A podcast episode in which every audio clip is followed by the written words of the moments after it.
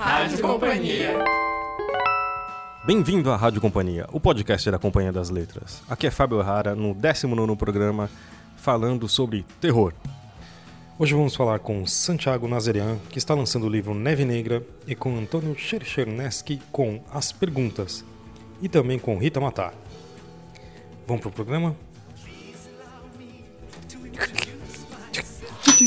Uh, eu acho sempre bacana fazer encomenda, porque a gente escreve nessa né, esse processo solitário de escrever e tantas vezes uh, os temas são próprios, são os meus temas e eu estou escrevendo e não sei nem para quem eu estou escrevendo. Por mais que eu tenha, né, esse é o meu nono livro, eu tenha eu tenho publicado com, com relativa facilidade esses anos todos. É sempre, eu acho sempre bom saber que o livro está sendo esperado por alguém, que não é só um, né, um um delírio assim próprio, não é, um, né, não, não é uma, uma coisa de ego assim, que tem alguém esperando do outro lado e, e é um tema ou, ou, pelo menos um gênero que, que interessa. Então para mim foi fácil e terror é uma é, eu sempre né tenho um flerte com terror assim todos os meus livros têm um flerte com suspense com terror então não foi um, um grande desafio na verdade. E você? Uh, bom, Santiago, comigo é um pouco diferente. Uh, eu tenho uma coisa que todos os meus livros eu sempre acho que eles vão ser muito divertidos e que eles vão ser um grande sucesso comercial. O que acontece, desculpa dizer, meu primeiro livro na companhia não devia estar dizendo isso, mas uh, eles não são um sucesso comercial, nem de crítica, nem de nada. É que faltou uma editora assim com pulso é. firme para promovê-los. mas, uh, não, é que porque todos os meus livros até agora sempre flertam com um gênero desprezado pela crítica e amado pelo público, ou seja, um, um gênero, digamos, comercial e eles ficam meio que, digamos, eles fazem, tentam sempre fazer uma ponte entre o que se denomina alta cultura e o que se denomina baixa cultura. Você tem um faroeste. Eu tenho um é faroeste, eu tenho, bom, tem uma ficção científica que é uma HQ que vai sair em breve. Eu tenho um romance policial que é o F e agora um romance de terror. Então, supostamente para mim deveria ser fácil escrever uh, um livro de gênero, ainda mais de terror, que é o gênero que talvez que eu tenha mais familiaridade de todos esses. Uh, mas uh, as coisas nunca são fáceis. E por mais que eu sempre diga, ah, meu próximo livro eu vou deixar de lado essas coisas mais intelectuais e fazer um livro realmente de entretenimento. Sempre, cada vez que eu falo isso, o livro dá uma, um duplo twist carpado na escrita e, e acaba sendo o contrário disso. E vira 180 e então esse livro sobre meu primeiro livro sobre encomenda acabou também sendo meu livro mais pessoal, mais autobiográfico. Talvez porque também é o meu primeiro livro que se passa nos dias de hoje e na cidade onde eu moro, porque todos os meus outros livros passam em cidades onde eu nunca estive. eu gosto de ter trabalho também.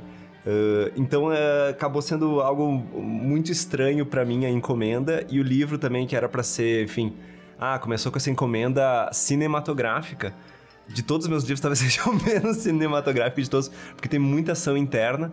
Claro que um bom cineasta uh, conseguiria fazer uma adaptação sensacional, eu tenho certeza disso, mas uh, o, o, o, filme teria que se distanciar um pouco da, do, da estrutura do livro, porque o, o, verbo que mais tem no livro, fui, ficou muito claro na, na revisão, que a, a revisora marcava repetição, repetição, repetição, eu dizia repetição proposital. É, o, o verbo que mais tem é pensou, ou pensei quando, quando muda para a primeira pessoa, porque a personagem está sempre pensando sem parar. Mas o argumento eu acho bem cinematográfico do, do teu livro. Não, é, e, e tem monstro, né? De certa forma. Então. Uh, não é tão BO, né? Como chama baixo orçamento, porque vai ter que ter um pouquinho de efeito especial. Mas. Mas uh, o seu livro eu acho muito mais cinematográfico. É, o, o meu... seu livro é de arrepiar, deixa eu dizer o isso. O meu tem neve, né? Tem, tem que achar uma neve, assim. Não, neve, a melhor neve é aquela neve artificial que cospe aquele, aquela maquininha. Aquele isopor. Mas eu tô muito feliz de estar aqui contigo, Santiago, porque o teu livro. Eu tenho dificuldade com literatura de terror, que eu acho muito difícil que um livro de terror de fato seja assustador. E o seu livro, de fato, eu fiquei arrepiado, assim. Sendo que eu, eu, eu, li antes, né? Ele me mandou para dar uma opinião. Uh, rascunho, assim como eu mandei o meu para ele opinar. E eu lembro que eu tava lendo à noite, eu falei, ah, vou continuar isso durante o dia, a luz do sol batendo na minha cara, porque o negócio tá ficando trevoso. Pois é, isso, essa é uma questão interessante do do comprometimento com o gênero, né, da encomenda de fazer um livro do gênero, uma das coisas que você falou e que aqui na companhia todo mundo falou, que era para diminuir o humor, para para ressaltar a parte do terror do, do, do, livro e eu diminuir o humor e tal. Você tem que ler a versão, essa versão final. Eu, eu, eu também opinei que tinha é, que diminuir é. o humor. E todo mundo falou isso, mas aí é uma das coisas que você tá falando do livro ser mais comercial e de, de fazer um livro de encomenda de gênero. Essa é uma das coisas que eu acho que sempre trava, assim, que, que a dificuldade de fazer um livro de gênero com consistência. Até que ponto você tem a tua voz pessoal, como você falou, que né, você quer fazer um livro comercial, mas você entra as tuas questões e, e, e questões mais profundas, e até que ponto você tem que se entregar a, a clichês ou estereótipos do gênero para a coisa funcionar, para ela ter o efeito que você quer no público, é, ou dar medo, ou, né? Eu, eu, eu, comecei, é, quando eu comecei a publicar, eu trabalhava com pornografia, né? Eu fazia roteiros de disque sexo para telefone e tal. E, e, era muito baseado em clichês, né? A enfermeira, o bombeiro e tal. É, porque são os clichês que excitam. Você quer uma resposta imediata do público, uma resposta direta, então você recorre ao que você sabe que funciona. E eu acho que o terror, muitas vezes, não tem, é, ou a literatura de gênero em geral, muitas vezes é, se torna rasa, né, um pouco consistente, porque você tem que ir no, no que funciona.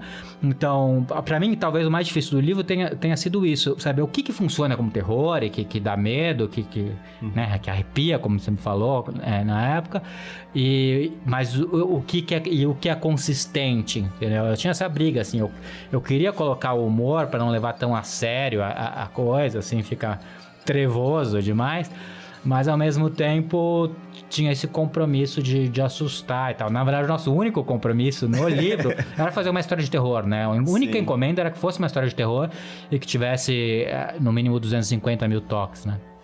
Não, mas isso de, de compromisso com o clichê. Uh, sim, se eu, tenho, se eu tenho um projeto literário, é uma palavra que eu costumo evitar, porque parece muito arrogante. Mas se eu tenho um projeto literário, é realmente pegar as convenções de gênero e meio que desarmar elas. Isso desde o meu primeiro romance, que é o Arém dos Dentes, que é um faroeste cujo protagonista é, é covarde e não sabe disparar uma arma. E, enfim, ele vai prosseguindo numa série de desconstrução de gênero e.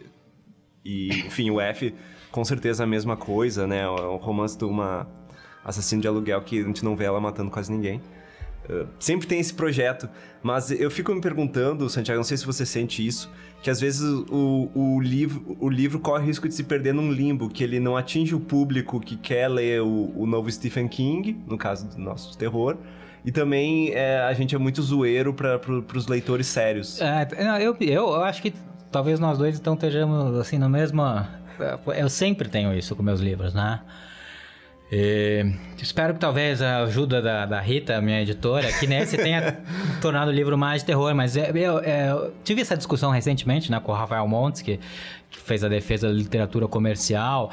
É, eu, eu, ao contrário do que você falou no começo, eu não, não nunca escrevo pensando quero vender horrores. Uh, eu escrevo porque eu tenho coisas a dizer. Eu tenho, acho, quero passar uma visão de mundo. No caso desse livro é uma visão perversa da paternidade. Então, para mim isso é mais importante o que eu quero dizer do que o efeito que eu quero provocar ou as pessoas que eu ah, quero atingir. Eu nunca penso em atingir, é, é, sabe, ah, vou vender horrores. E tenho isso mesmo. É, o Rafael, que é um autor bem de gênero e tal, que tem uma tem, tem um dos leitores bem jovens. Eu fiz muita mesa com ele, né? Porque eu fui um dos primeiros a resenhá-lo, indiquei ele várias mesas, mediei mesa com ele, fiz mesa junto com ele.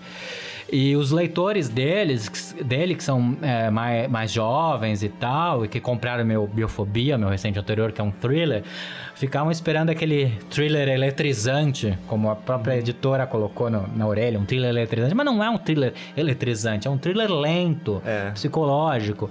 Então eu tenho sempre essa sensação também, que fica assim. É, é, né, é, é, muito é muito de, é muito é pop para pros, pros cultões e a cultão pro, pro povo comercial e tal. Não, mas é engraçado que no, no processo criativo é, eu tenho uma marca ali que no Areia dos Dates tem uma hora que, que enfim, meu primeiro romance 2007, eu tinha 23 anos, era um moleque. Continuo sendo um moleque, porque eu não tenho barba, mas uh, enfim, a, a, aos 23 anos tem uma hora que eu disse, ah, dane-se, eu vou escrever o livro que eu quero. E eu acho que sempre em algum momento do processo criativo, criativo eu digo, Eu ia dizer uma palavra, não sei se é permitido no podcast. Foda-se, eu vou escrever um o.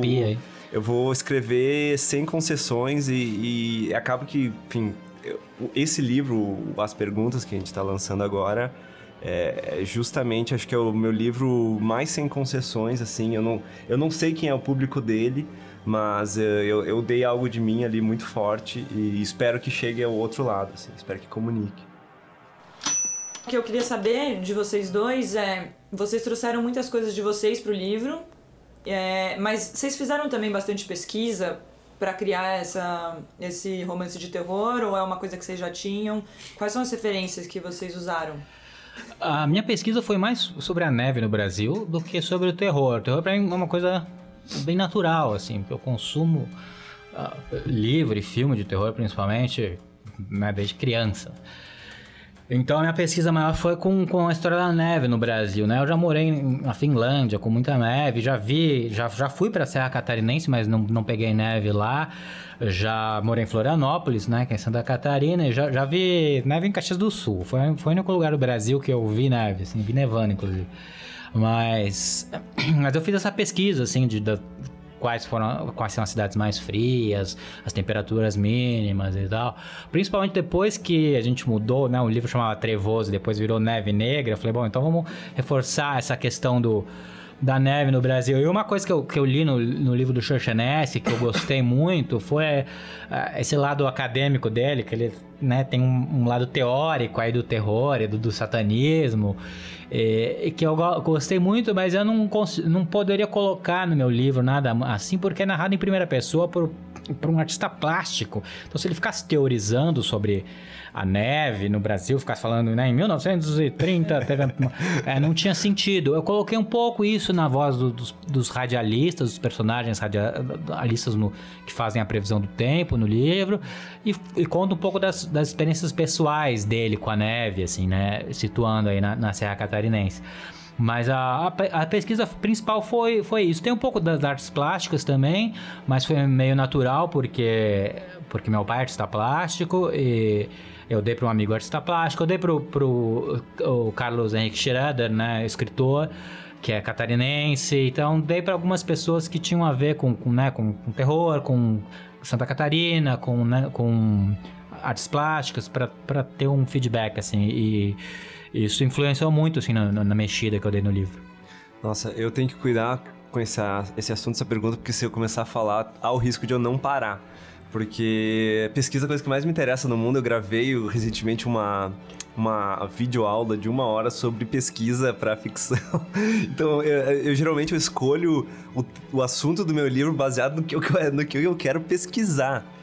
Eh, e pro As Perguntas teve uma pesquisa, digamos, em duas, em duas, dois eixos. Um eixo é pesquisa sobre o assunto central do livro, que é o ocultismo, e teve um outro pesquisa que é, digamos, sobre livros de terror. Porque cinema de terror é minha grande paixão há séculos, séculos, séculos. Eu era envolvido no Festival de Cinema Fantástico de Porto Alegre, já dei palestra sobre o assunto, já escrevi sobre o assunto. Então, cinema de terror dominava, mas livro de terror eu conhecia muito pouco. Sendo que quando você fez aquele po- seu post no blog, eu não conhecia quase nada. Então eu, eu voltei ali para as coisas que eu realmente gostava, como Lovecraft, eu acabei relendo quase todo Lovecraft. E eu procurei ler um pouco de terror mainstream para ver o que, que andava sendo produzido hoje pelas grandes editoras. E eu concluí que a maior parte é muito ruim. É muito, Ah. muito ruim. É muito mal escrito e dá a impressão de que a maior parte dos escritores que estão fazendo terror mainstream nunca leram um livro na vida sem ser de terror. O que é. Ou nunca le- leram um livro, né? Muito baseado em cinema mesmo, né? É, e não, é muito. ahn, jumpscare, né? Aqueles sustos gratuitos. Eu li um terrível chamado O Demonologista, do Andrew Piper, Que é bem, pavoroso. tá bem badaladinho. Tá assim. bem badalado, vendeu bastante, mas eh, tem uma preguiça narrativa, sabe? É, é muito clichê de linguagem, é muito mal escrito, assim. Negócio que, meu, dá vontade de dizer, faz uma oficina literária que seja pra você aprender a, usar, cortar esses adjetivos aí, cortar esses advérbios. Eh, a única coisa realmente boa que eu acho que tem atualmente é aquele Thomas Ligotti, que é um, um escritor que inspirou True Detective. E eu li três livros li. dele, dois mais ou menos, de início de carreira, o Grim Scribes, não é muito bom, mas tem um chamado Teatro Grotesco, que é, é basicamente terror misturado com Thomas Bernhard. E, e bem um terror existencialista. E esse. Existencialismo bizarro, eu chamo, não é? Eu diria, é, como você se autodefine, então corre atrás desse livro, Teatro Grotesco. Esse aí é fortíssimo. E esse para mim foi bem útil.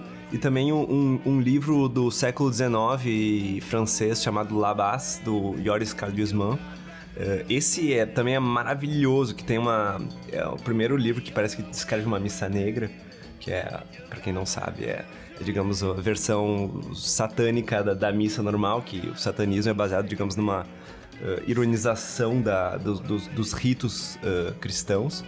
E esse livro do, do Yusman é, foi muito, serviu muito de base para a cena de ritual que eu faço no meu livro. O Antônio, e lendo o seu livro, dá para sentir também uma, uma referência, não sei se proposital, ao livro do Arthur Schnitzler, né? O Breve Romance de Sonho. Vocês têm outras. Foi uma homenagem? Vocês fizeram homenagens a cinema ou a outros, é, outros livros e contos de terror? Ou, enfim, é uma coisa que corre mais solta? Uh, começando, já que você mencionou Schnitzler, eu, eu, amo esse livro, O Breve Romance de Sonho, que depois virou filme como De Olhos Bem Fechados, do Kubrick. Uh, é, um, é um livro que eu já tinha referenciado no, uh, no F, e é, é, é, um livro do qual eu importei também uma coisa estrutural que foi muito conversando com o Conte, que foi quem começou a meditar antes da Rita assumir essa bronca aí. E ele falou né, que o Breve Romance Sonho tem, o, tem elementos mágicos que reaparecem no livro e foi algo que eu muito usei, que no meu livro tem uma questão do taxista, que sempre que ela pega um táxi é começo taxista. E não tem muita explicação para isso, é como ela meio que percorre a cidade inteira e, e se desloca de uma cena para outra. E é uma coisa que não tá relacionada ao terror, mas que eu, eu, eu, eu roubei do Schnitzler. E, uh... e, não necessariamente relacionado ao terror, mas que vão criando situações de inquietamento que, que geram terror, né? Mas isso eu peguei muito do, da minha grande, grande, grande paixão, que eu não posso nem começar a falar, que eu, que eu fico empolgado demais, que é o Dario Argento, né? O cineasta italiano, que atualmente é o pior cineasta vivo. Ele nunca viu um cineasta decair tanto. Mas que nos anos 70 ele fez uh, Suspiria e depois ele fez Mansão do Inferno que ele tem um negócio que tudo é perturbador o tempo todo. O Suspiria começa com a, a protagonista, ele também tem protagonista mulher, que nem eu, e ela, ela chegou num aeroporto. É um aeroporto normal. Daí ela tá andando e daí tem aquelas portas que, que abrem automaticamente. Daí tu vê o, o filmagem do mecanismo da porta abrindo e daí abre e começa a vir um vento. E tudo que teve é uma mulher saindo do aeroporto. O moço já tá absolutamente tenso. Daí começa uma chuvarada, ela não consegue pegar o táxi. Tudo que ela quer é colocar sua mala no porta-mala do táxi. Isso vira filme de terror absoluto. E também no Mansão do Inferno, que é um filme totalmente louco, com lógica de sonho, ou seja, é ilógico, tem tem um cara que faz hot dog que se mostra um assassino. Enfim, é, tipo, sei lá, a mulher vai bater a porta do táxi, o táxi outra vez, e daí tem, uma, tem um espeto na, na, na maçaneta e ela fura o dedo e sangra. E não há a menor explicação para isso, mas, tipo, é só pra mostrar que até é uma, uma coisa muito cotidiana, se visto conforme a, sob a luz certa, uh, pode ter um, um, elemento de, de inquietação, de, de, de, de terror. Você também é, é fã do, do Dario Argento, você fez um sinal sim. de sim. É, é, eu acho que a maior influência do... Uma das maiores influências desse livro foi, na verdade, o Beatriz e Virgília, do Ian Martel, que não é um livro exatamente de terror. Até fiquei pensando se eu colocava naquela minha lista dos 30 melhores livros de terror. Uh, mas não é exatamente um livro de terror, é um livro que tem essa coisa, essa, essa, inquietação constante, assim. Tem os animais empalhados que eu coloquei no meu livro. Tem, a, a, tem uma, uma, cena de um, uma peça de teatro, conversa entre dois animais, que eu, que eu peguei um pouco pro meu livro. Eu adoro, bom, eu, eu sempre faço animais falantes, né? Já, é, já é recorrente na minha, na minha obra. Então, tem muito. De, e também tem um pouco assim da visão familiar perversa da Lionel Shriver é, um pouco do, do, Precisamos falar sobre Kevin, que é um livro que eu nem gosto tanto, acho que tem várias falhas, mas eu gosto da visão que ela tem sempre, assim, da, que ela desconstrói o, a, a, a, visão ideal de família, né? O Grande Irmão, que é um livro dela. Uh, que eu, que eu gosto mais, assim, que é sobre, sobre o irmão, um irmão, um irmão obeso da protagonista e tal. E, que tem, essa, tem essas relações, assim, de, de né, a perversidade das relações familiares, é, acho que eu, peguei um pouco daí. É, do, de filme tem uh, Funny Games, né, do, do Michael Haneke. É, é, um, é um, tem um pouco assim, eu quis pegar um pouco desse clima de, né, do, da, do, do, da visita que chega na casa e meio espaçosa e vai pouco a pouco criando um clima tenso. Uh, claro, tem o Exorcista, que tem um, né, tem, tem uma, porque tem, né, como é um livro de, com criança, né, criança do mal, assim, claro que o Exorcista é sempre a, a maior influência. Você não Mas... pensou no, no Iluminado? Eu não gosto muito do Iluminado. Eu também não, eu tava esperando, eu tava esperando formar uma polêmica. fala, né, do Iluminado. Eu jurava que você ia defender só pra é. gerar uma polêmica aqui ah, no podcast. E por, e por, ser da neve e tal, é, Todo mundo fala do Iluminado. Tem uma referência do Iluminado no livro até, eu até coloco. Eu sou o Jack Torrance do, do sim, Planalto sim. Serrano. Foi uma das coisas que eu coloquei por último no livro, porque eu falei, é inevitável, né? É. E às vezes, mesmo coisas que você não gosta, te influenciam, porque você viu tanto. Sim. É, e e você às vezes quer consertar problemas que você vê. Eu, eu, o Stephen King não gosta, né, do, do Iluminado, porque ele fala que desde a primeira cena, se você olha pro Jack Nicholson, ele já tá louco, né? Sim. Não tem essa progressão. Ele já é louco no, no, dirigindo carro. Não, eu, eu, gosto da visão do. Sabe o Lucio Fulci, aquele cineasta italiano Sim. também de terror? Ele. ele é, enfim, mas também fez filmes. Muito, enfim, fez filmes que eu adoro, como. Uh, uh, Laudi lá, como é que é? The Beyond, que é um filme absolutamente Sim. louco que. Bom, enfim, não vou entrar nessa. Mas ele fala que o problema do Iluminado é que o Kubrick é um cineasta muito intelectual e muito cerebral. E que daí ele fez um filme frio no Iluminado, enquanto o terror é um gênero quente, você tem que ser sincero. Uh, e isso é uma coisa que eu discuto muito no meu livro também, que, tipo, como ironia e frieza não combina com terror. Você tem que ter a credulidade, porque se você fica se distanciando, e o humor também acho que pode, não sei se você concorda, uhum. é uma forma de se distanciar do terror. Isso é arriscado, porque você pode ter um, um, um livro frio. E o terror, para ser assustador, tem que ter aquele momento de, de romper a barreira e agora eu sou crédulo. Agora você me falou, você tá falando disso, eu lembrei daquele filme A Cabana.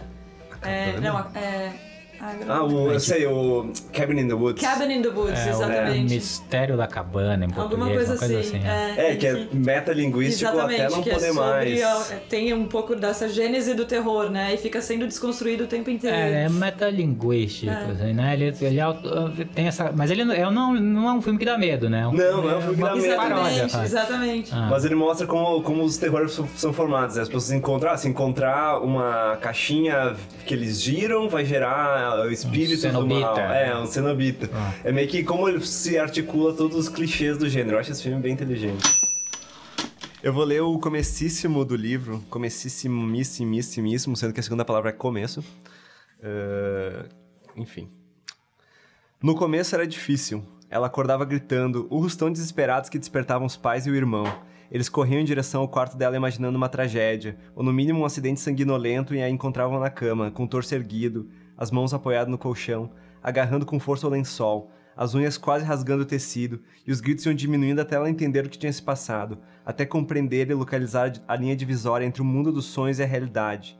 Então ela ficava em silêncio enquanto os pais e o irmão perguntavam: O que foi? O que foi? Ela respondia com a voz rouca de quem arranhou as cordas vocais que foi só um pesadelo, mas ela sabia que a explicação era simplista, que não valia a pena repetir o que contaram os pais nas primeiras vezes que acordou gritando. Isto é, que mesmo depois de acordar, continuava enxergando sombras no quarto. E seu pai, do alto de seu cientificismo, explicava que o cérebro demora um pouco para entender que não está mais sonhando. Ainda mais quando a pessoa desperta assim, de repente, e continua projetando imagens residuais de pesadelo. Era um fenômeno absolutamente normal, contava o pai. Todo mundo tem isso. É a mesma lógica por trás de acontecimentos corriqueiros, como, por exemplo, enxergar a palavra banheiro ou WC onde não está escrito, porque estamos na rua com muita vontade de ir ao banheiro. Ela respondia ao pai que isso nunca tinha acontecido com ela. Nunca enxergou banheiro ou WC, exceto nos, nos locais corretos. E o pai dizia que era apenas um exemplo de como o cérebro apronta conosco. Ele é cheio de truques. Ela perguntou por que ele, por que então ele e a mamãe não acordavam gritando. Porque nós já estamos acostumados com isso, ele disse. Ela não perguntou mais nada. Imaginou o pai acordando, vendo uma sombra à distância caminhando em sua direção e ele descartando a cena com um gesto de que bobagem, como se aquilo fosse algo comum, como se não houvesse um momento de descrença na explicação neurológica. É possível alguém ter tanta fé assim na ciência? Ela se perguntou um dia. Na época, aos 13 anos, ela ainda tinha algum resquício de fé em Deus.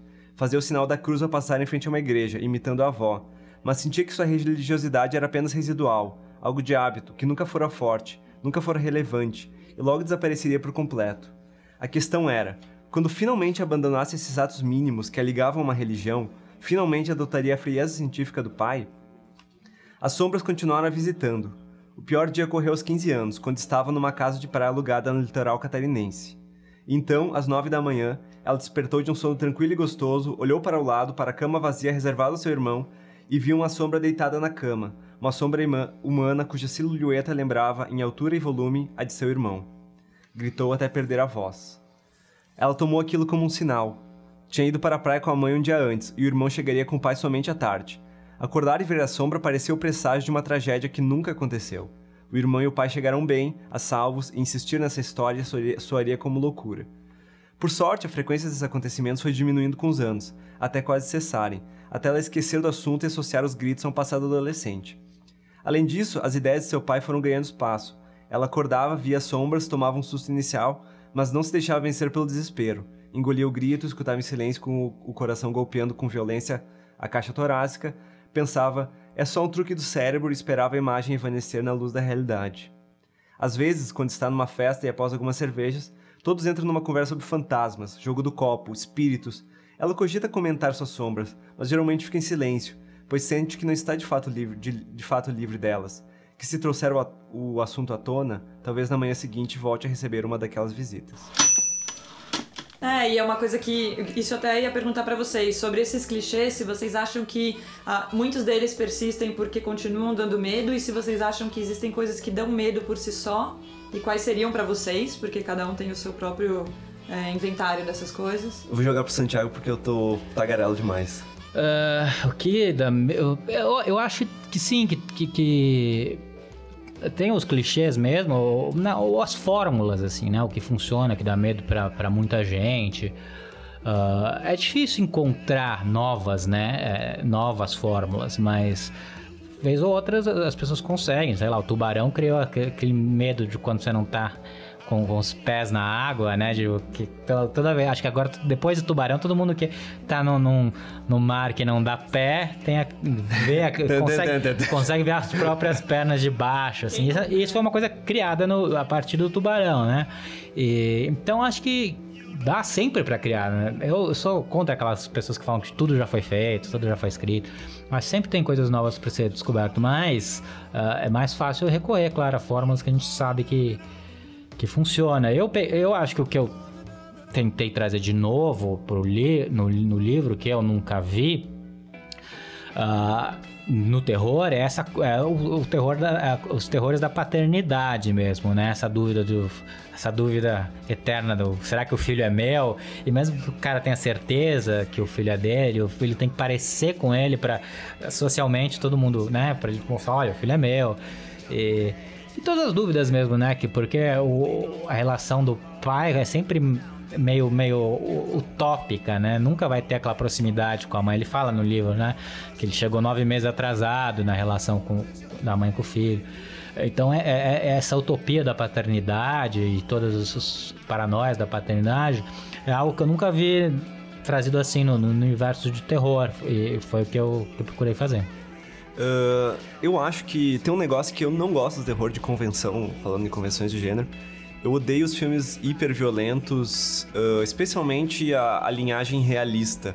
Que parece que, não sei, parece que hoje em dia tá todo mundo numa fase de retorno do real, né? Todo mundo quer que o, o, o romance seja que nem o Facebook, daí o sucesso de Karlov Nausgaard. E, e daí no cinema de terror você vê isso muito claramente, que teve uma onda de, de filmes que eram, tipo, sei lá, o albergue. É, mas eu adoro, eu adoro torture porn, é o que eu mais eu gosto. Odeio, nossa. É, eu adoro. Daí discordamos. e eu, eu, sou muito da, da turma dos anos 70, 80, que era, enfim. Uh, que seria um horror sobrenatural, etc. É, mas você sabe que tem um preconceito. Já tem um preconceito com o gênero do terror tem um preconceito ainda maior com o sobrenatural. No Brasil, o Brasil não tem uma tradição de fantástico, né? Mesmo a literatura fantástica da América Latina, Sim. no Brasil não teve, né, um, um, um, eco forte. E eu acho que o terror sobrenatural... No Brasil, o terror que mais funciona... Você vê o Zé do Caixão, que é o maior... É, é grande cineasta. Ele, então... Não, tem coisas que são sagradas. Mas ele, não, mas ele não é um... Ele não trata do sobrenatural. Ele é um sádico, ele não é um monstro, ele não é um Ah. vampiro. Ele, ele não crê, ele nem crê no universo sobrenatural. Ele fala que espíritos não existem e Sim, tal. mas é muito legal justamente que no A Meia-Noite Levarei Sua Alma, o percurso do personagem é justamente do descrente pro crente. Que termina quando que ele tá andando na floresta, daí aparece um fantasma pra acender o cigarro dele, que é, que é uma cena maravilhosa. E daí ele, nossa, daí ele acredita e ele, enfim... é- Então, mas eu acho que esse é um problema. Eu já, já ouvi pessoas falando, ah, eu não gosto de fantástico, não gosto de sobrenatural. A Ana Paula Maia, que foi encomendada também, né, pra fazer um livro de terror, ela falou com certo, assim, ah, é- ah legal, os, os livros de vocês são fantásticos, o meu não é. Parece que ela tá, tipo, tá, tá um grau acima, né, porque o Brasil é muito, é, tem essa ditadura do realismo, né, a ditadura, É. bem em tudo, né, não é só no- no- na literatura, não é uma tendência atual, uma tendência ah, histórica, assim, do Brasil.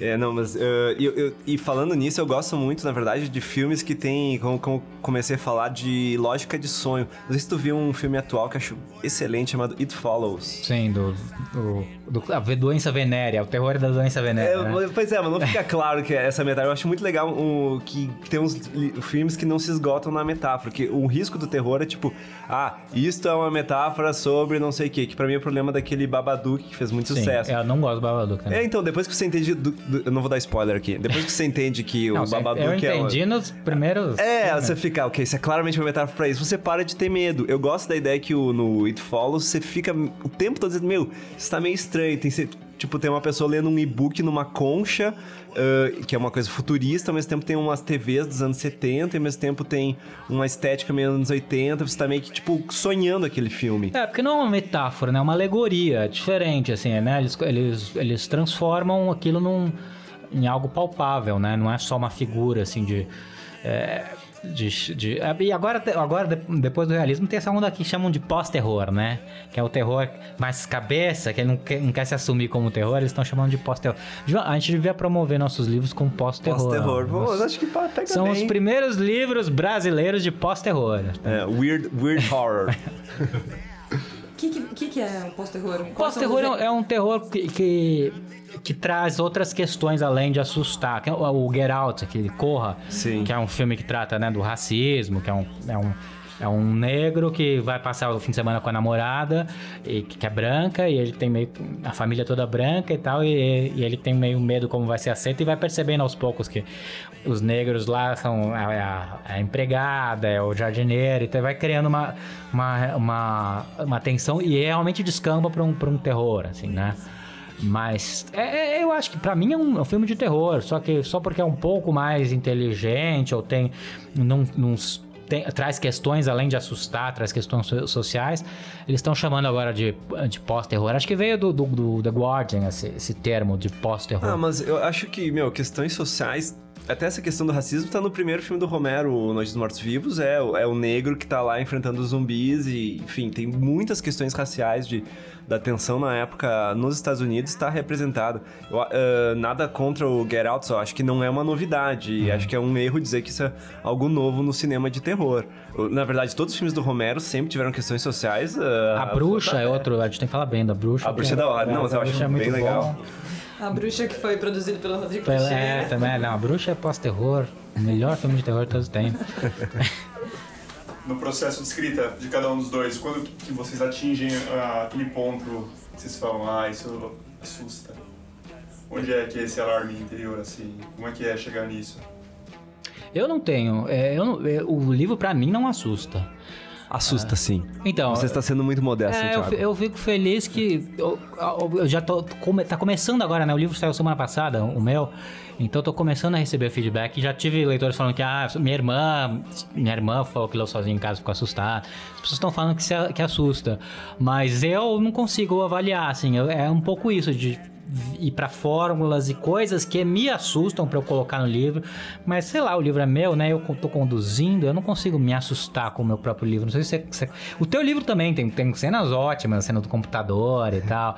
E, e eu acho que tem cenas muito assustadoras, né? Mas eu não sei se você sente isso. Olha, é, eu tenho um negócio que é o seguinte, que eu me acostumei a vida toda a só escrever à noite. Geralmente porque eu não tinha tempo livre e eu... A noite era o único tempo livre, a madrugada e o fim de semana.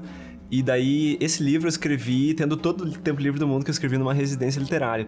Eu tinha a tarde livre, amanhã livre para escrever. Eu ficava, meu, não conseguia entrar no livro de terror porque era manhã e tarde. Daí eu comecei meio que a adiar meus horários, acordar cada vez mais tarde. Comprei uma garrafa de Bullet Bourbon por 30, 33 dólares. E daí eu comecei a escrever de madrugada, colocava a música certa. E daí, em alguns momentos, eu digo que, que eu fiquei meio arrepiado com o meu livro. Você pensa, meu, vou ter pesadelo hoje. E, e para mim, enfim, eu sei que é, que é besteira isso, mas para mim é muito importante a trilha sonora correta, uh, o horário, enfim, é um livro, o livro tá separado em dia e noite, a parte da noite eu escrevi integralmente durante a noite. Muito bem, eu vou ler aqui um, um trecho aleatório, não é, no, não é no começo do livro, é um momento X, mas que acho que representa bem a, a, a ideia, o conflito do livro. Esta casa tem uma carga. Meu avô morreu aqui. Meu pai morreu aqui. E isso só começa a parecer sinistro agora, quando posso ser o próximo. Sempre me pareceu natural. A casa adquirida por meu avô na terceira idade, passada meu pai na, na terceira, tornou-se da família na troca por uma casa na cidade. A velha proprietária querendo estar mais próxima da civilização, ou do cemitério. Meu avô querendo um refúgio para pintar. Depois, meu pai usando-a como oficina, eu resgatando seus propósitos mais artísticos e familiares. Quando resolvemos nos mudar, nunca nos incomodou o fato de a casa já ter duas, talvez mais mortes no histórico. Provavelmente isso foi o que a tornou tão aconchegante, convidativa, um bom lugar para terminar a vida. Os planos eram esses, não eram? Terminar aqui, desistir da vida na cidade, uma vez que já havíamos desistido de ter filhos, desistir, encontrar esse refúgio para esperar a morte, o plano inicial nunca havia sido começar uma nova vida aqui. O plano nunca havia sido começar uma família. Recebi a notícia de que eu era o próximo da fila numa lanchonete McDonald's. Boa tarde, senhor. Seu pedido? Abaixei os olhos do caixa para o visor do celular. Finalmente atendi porque era Bianca. O dia todo o telefone tocava entre cobranças e decepções e eu há muito havia deixado de dar atenção. Bruno, teu pai morreu. Ela dizia do outro lado da linha. Ataque cardíaco. Foi encontrado aqui nessa casa, na oficina, por um cliente, informava minha mulher. Foi a forma e a vez certas para ele, pensei, fulminante, já numa idade avançada. Era triste, não deixava de ser natural, mas por algum motivo, receber a notícia daquela maneira, encontrar-me na fila do McDonald's, pareceu-me terrivelmente inadequado. Boa tarde, senhor. Pressionou a atendente, querendo fazer juros à famosa rapidez da rede. Afastei-me do caixa para dar lugar ao outro e me virei para seguir a conversa com minha mulher. Onde tu tá? quis saber Bianca. Indo almoçar. Acabei de sair da reunião na galeria. Aquilo não deixava de ser verdade. Bom, vamos precisar ir para Trevo do Sul. Quer que eu veja passagens? Dizia Bianca do outro lado da linha. Não, me deixa pensar um pouco. Eu tentava ganhar tempo, decidir se precisávamos ir mesmo, olhando para os retratos hiperrealistas dos sanduíches no balcão. Pelo amor de Deus, é teu pai, insistia Bianca. Por isso, o filho era meu, o filho era eu. Meu pai estava morto, meus avós estavam mortos. É comigo que eu deveria me preocupar. Eu era o próximo da fila, numa rede de fast food. Pergunto-me agora qual seria a reação do meu filho à minha morte, o quanto seria indiferente. Alvinho, lembra daquele senhor que costumava aparecer de tempos em tempos aqui? Aquele que me ensinou a caçar? Não, não, aquele que te levou para casa dos teus primos uma vez. O tio Val? Não, Vinho, que te deu a caixa de lápis de cor. Ah, o pintor dos quadros. Isso, o pintor dos quadros. Bom, ele ele se foi. Está com o vovô agora. Hum. E meu filho indiferente continuaria empurrando um carrinho pelo chão do quarto, simulando um motor ruidoso com a voz. Ao menos posso sonhar que esteja brincando de carrinho, o afeminado. Posso contar os momentos que eu achei mais assustadores? Qualquer coisa, depois, se tiver spoiler no meio, a gente edita. Mas... Não, pode. Não, é porque para mim é muito claro, assim, o momento em que me pegou, porque eu acho que é, é a hora em que diz respeito ao meu, enfim, repertório de, de coisas que assustam. No livro do Santiago, eu tenho muito medo, primeiro, da forma, da fórmula, da figura do trevoso. Uhum. Posso contar, né? Pode. É, o trevoso que seria. Trevoso essa... é uma entidade que tem no. Uma espécie de criança maligna. É, uma entidade que tem no livro. Que pode, pode estar no livro ou pode não, não estar, mas Exatamente. a ideia tá lá. O que acontece na minha, na minha visão de leitora é que quando eu fico sabendo da existência dessa entidade, automaticamente isso dispara um gatilho de que eu acho que essa entidade vai aparecer a qualquer momento. Uhum. E como ela é uma entidade que mata o mais velho para ocupar o lugar do mais novo, eu já fico atenta a isso. E aí agora eu não vou falar para não dar spoiler, mas tem uma coisa muito tem um twist aí a respeito disso que para mim foi muito assustador. Isso para mim certamente, o momento em que a figura do Trevoso aparece, seguido da maneira como isso é conduzido, é o fio que mais me assustou. E o do Antônio é, é engraçado, porque o que mais me assusta no livro dele, ou que abre a porta para todos os sustos depois, é a reflexão sobre é, o... livro cerebral demais é isso. Não é uma cena, uma, uma discussão intelectual. Eu gosto muito da cena do computador. A, a, é, tem o jumpscare, Acho que é a né? primeira também. É, a primeira de... Ah, eu... eu gosto muito. Pra mim é a, das, a cena do. É um cadáver atrás da porta. É, né? É uma citação do Dreyer. Você quer falar a citação melhor do que eu? Você vai lembrar? Uh, não, não vou lembrar ipsis literis, né? Mas. Uh, tem uma menção ao Carl Theodor Dreyer, grande cineasta que fez o Vampiro que ele, ele foi fazer um filme de vampiros e ele, o Dreyer não era um cineasta de gênero, né? Fez Joana Dark, que aparece no filme do Godard. E daí ele foi fazer esse filme de vampiro, ele precisava muito descobrir como pegar o terror. E daí ele disse que o terror é quando você. Quando tá tudo bem, na, na, você tá num lugar, tipo aqui, a gente no podcast, blá, blá, blá, conversando, mas alguém te dá uma informação de que atrás daquela porta tem um cadáver. E a partir daí tudo muda, tipo, a luz muda, tudo tudo, tudo muda. E eu, eu faço essa, essa referência ao Dreyer uh, numa, numa parte do livro que é justamente o ponto de virada na noite, que a partir daí a treta fica séria. É, então, para mim isso é um gatilho muito certo, assim, saber que pode ter alguma coisa fora do lugar e é aí que entra o poder da sugestão e é por isso que também eu acho que às vezes a literatura pode ser até mais feliz do que o cinema, porque o cinema tem a obrigação de mostrar imagens. E como você tá, quando você está escrevendo, você pode sugerir com muito mais sutileza, enfim, são gêneros diferentes e, e universos diferentes, mas você tem todo um universo de sugestão é, muito rico. E acho que a partir daí a porta se abriu e aí eu comecei a ficar realmente com medo, assim. E Sim. é justamente quando ele, ela vai noite adentro. E, e, falando sobre o filme de novo, então qual foi o filme que mais assustou vocês? Eu, eu, como eu falei, eu gosto muito do torture porn, assim, do terror, esse terror mais realista. Eu, eu quando acho que quando o terror se, se mescla com sexo também, tem uma potência, né? Eu acho. Pra Anticristo, que é um filme recente do Les Trier, foi uma grande inspiração para mim, pra biofobia, e é um filme que eu vi uma vez na vida e não quis ver mais. Uh, é meio doloroso para um homem a é cena, um uma cena, um uma cena específica. É, é, eu acho que, é um, acho que o Anticristo é um dos que, que é um pós-terror, assim, que eu gosto bem, que, que eu acho bem, não sei se é assustador, mas incômodo.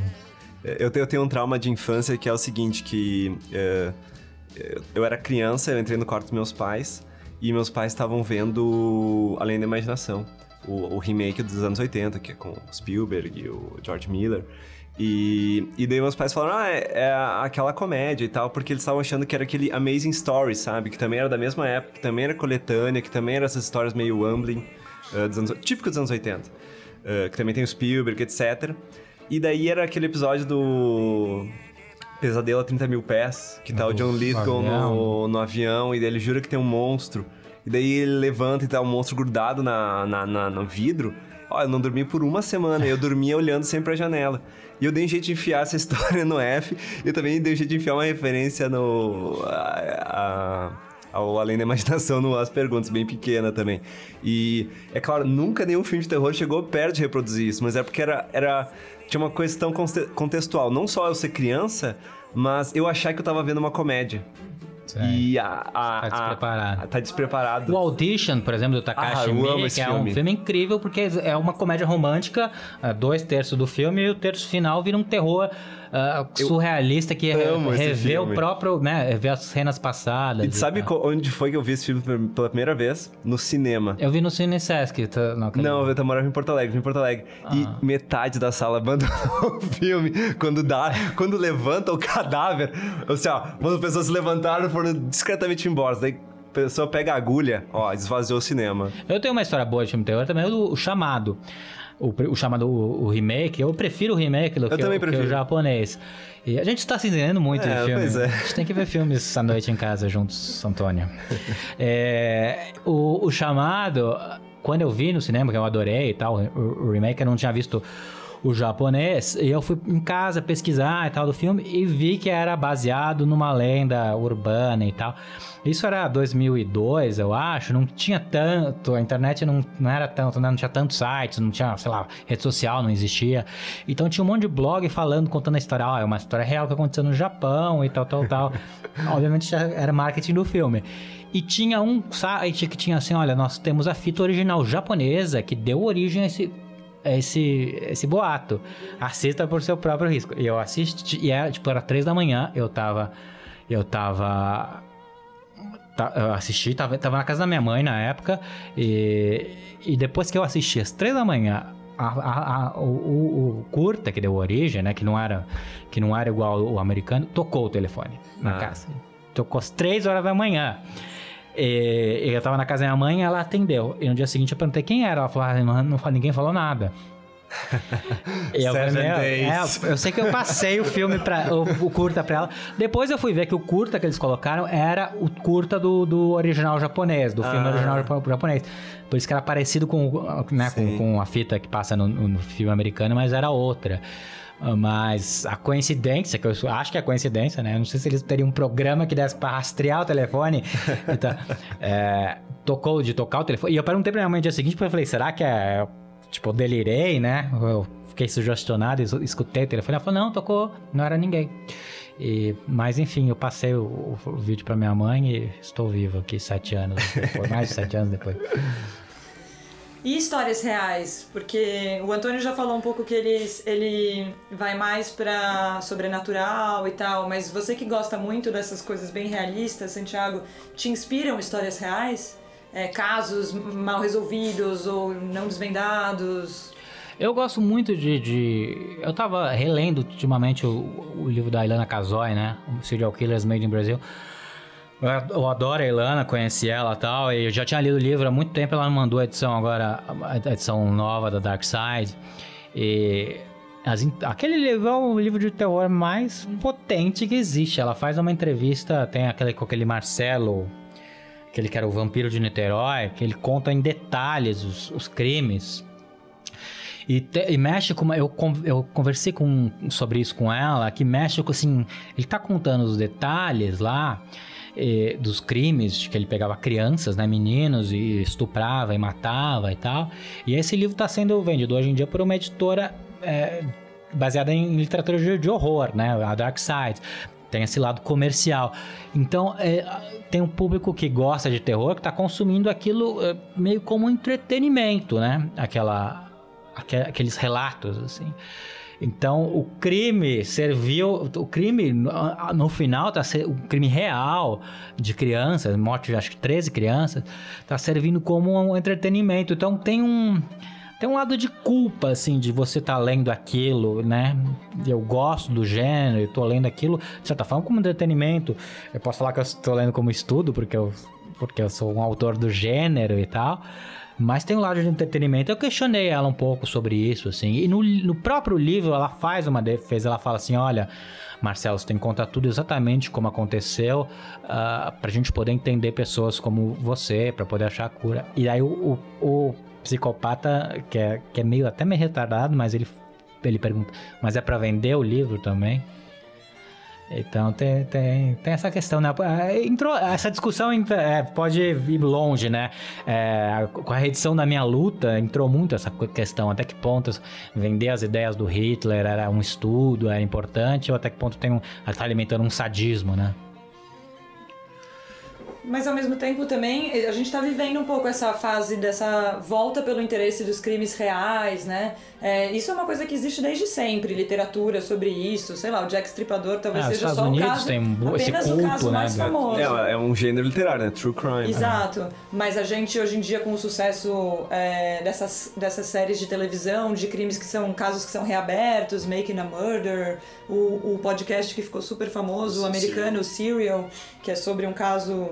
Tem, tem um canal inteiro dedicado a isso, que é aquele ID, eu acho. É. Eu, eu, eu, não entro nessa. Isso aí pra mim não me diz nada, não me interessa. Eu, é, eu não me interesso muito por policial, eu, mas eu me interesso mais com essa, esse lado. Pode ser um lado sádico meu, mas essa coisa da perversidade, de entender como funciona a, a mente de um, de um serial killer e tal, isso me interessa mais. E. esses casos também de gente que tranca a criança no porão da casa, de não sei quantos anos. Eu sempre. É, é feio dizer isso, mas eu adoro ler essas histórias. Não, eu acho que você tá falando que muita gente pensa. E é por isso que também existe esse gênero, né? As pessoas têm uma curiosidade mórbida e talvez de entender e trabalhar o próprio lado sem precisar efetivamente fazer nada disso, né? Simplesmente olhando e, e dialogando com as próprias. Tem um estudioso de terror que eu acompanho há um tempo chamado Tom Mass.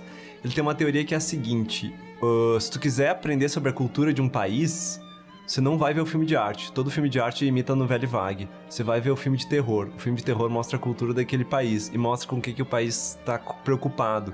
Então eu acho que talvez essa. O Brasil não tem cultura, por isso tem um pouco filme de terror. Não, mas eh, eu acho que é, é curioso, é, é uma teoria, não, não, sei se eu concordo completamente, mas é, é, curioso que, como eu falei, que tá. Torture porn e tal, e essa volta do, do, do true crime e o fato de que Making a Murder foi um, um sucesso de bilheteria, ou seja, tem um interesse de bilheteria, vocês entenderam? Uh, tem, um, tem um interesse do público muito grande é, é um indício da, de, do estado atual da, da cultura americana, por exemplo. Você sabe que. Eu vou, vou, vou ser um grande name dropper agora, mas sabe que uma vez eu, eu não convém é, contar o contexto, mas eu tive uma longa conversa com Marilyn Manson. E eu falei que ah, no Brasil não existe essa cultura do serial killer. Então a gente não tem serial killers. Ele falou: vocês têm, é que vocês não conseguem encontrar os corpos. Caralho. A nossa polícia que é pior, entendeu? Cara, tem um cadáver atrás daquela porta depois é. que você falou isso. É isso aí, obrigado Santiago, valeu Antônio. Isso aí, Rita. Obrigado pela conversa. E aí, e vocês que quiserem escrever para radio@companhiadasletras.com.br ou pelas nossas redes sociais, tiver algum comentário, uma sugestão, como teve a Alessandra. A Alessandra escreveu pra gente perguntando se a gente não ia ter mais podcast. Gente, não vai ter mais podcast? Está fazendo falta. Eu trabalho como digitadora de placas de trânsito. O programa de vocês salva vidas. Gente, não sabia disso, que a gente salvava vidas, mas aí eu escrevi para ela falando que assim, a gente tava só numas férias agora de julho, sabe como que é, né? Todo mundo tem direito às férias, até a gente. E a gente só chamou para os outros nossos 16 programas lá no, no blog da companhia. Aí ela respondeu assim: se eu perguntei se ela já conhecia os outros, os outros episódios e tal. Ela falou: já conheço todos sim, inclusive saí desesperada atrás do Da Poesia de Hilda Hilst, depois de ouvir o programa, e coloquei todas as outras indicações na lista. Vocês, já, já, vocês me fizeram começar a ler poesia e agora eu não paro mais. Sou mediadora de alguns clubes de leitura aqui em Fortaleza. Às vezes vocês até me mandam algo pelo Leia Mulheres. E a gente criou o costume de comentar nos encontros dos programas de rádio. Carinha feliz eu trabalho com multa sim. Eu perguntei para ela o que, que, que, que ela fazia, o que, que é digitadora de placa de trânsito. Eu trabalho com multa sim, haha. é muito deprimente. Quando um carro passa por um sensor, eu recebo uma foto do carro, digito a placa, aperto Enter e passo para a próxima foto. Duas mil placas por dia, durante seis horas de seis dias da semana. Por favor, eu preciso muito do programa de vocês. Obrigado pela atenção e pela resposta rápida. Abraço forte para todos. Alessandra. Valeu, Alessandra. E aí eu respondi para ela, desculpa falar de toda a troca, mas é que foi muito bacana, fiquei muito feliz. Alessandra, o melhor e-mail que já recebemos. O pisar da Rádio Companhia e da companhia só um toque. É isso aí, gente. Faça como Alessandra, escreve pra gente e é isso aí. A gente teve a produção de Zé Barrichello e com eventuais intervenções é isso aí. Só que nesse mês a gente vai fazer um teste. Em agosto não vai ser semana sim, semana não. Vai ser semana sim, semana sim. Vai ter podcast da Rádio Companhia. Um abraço, até mais. This was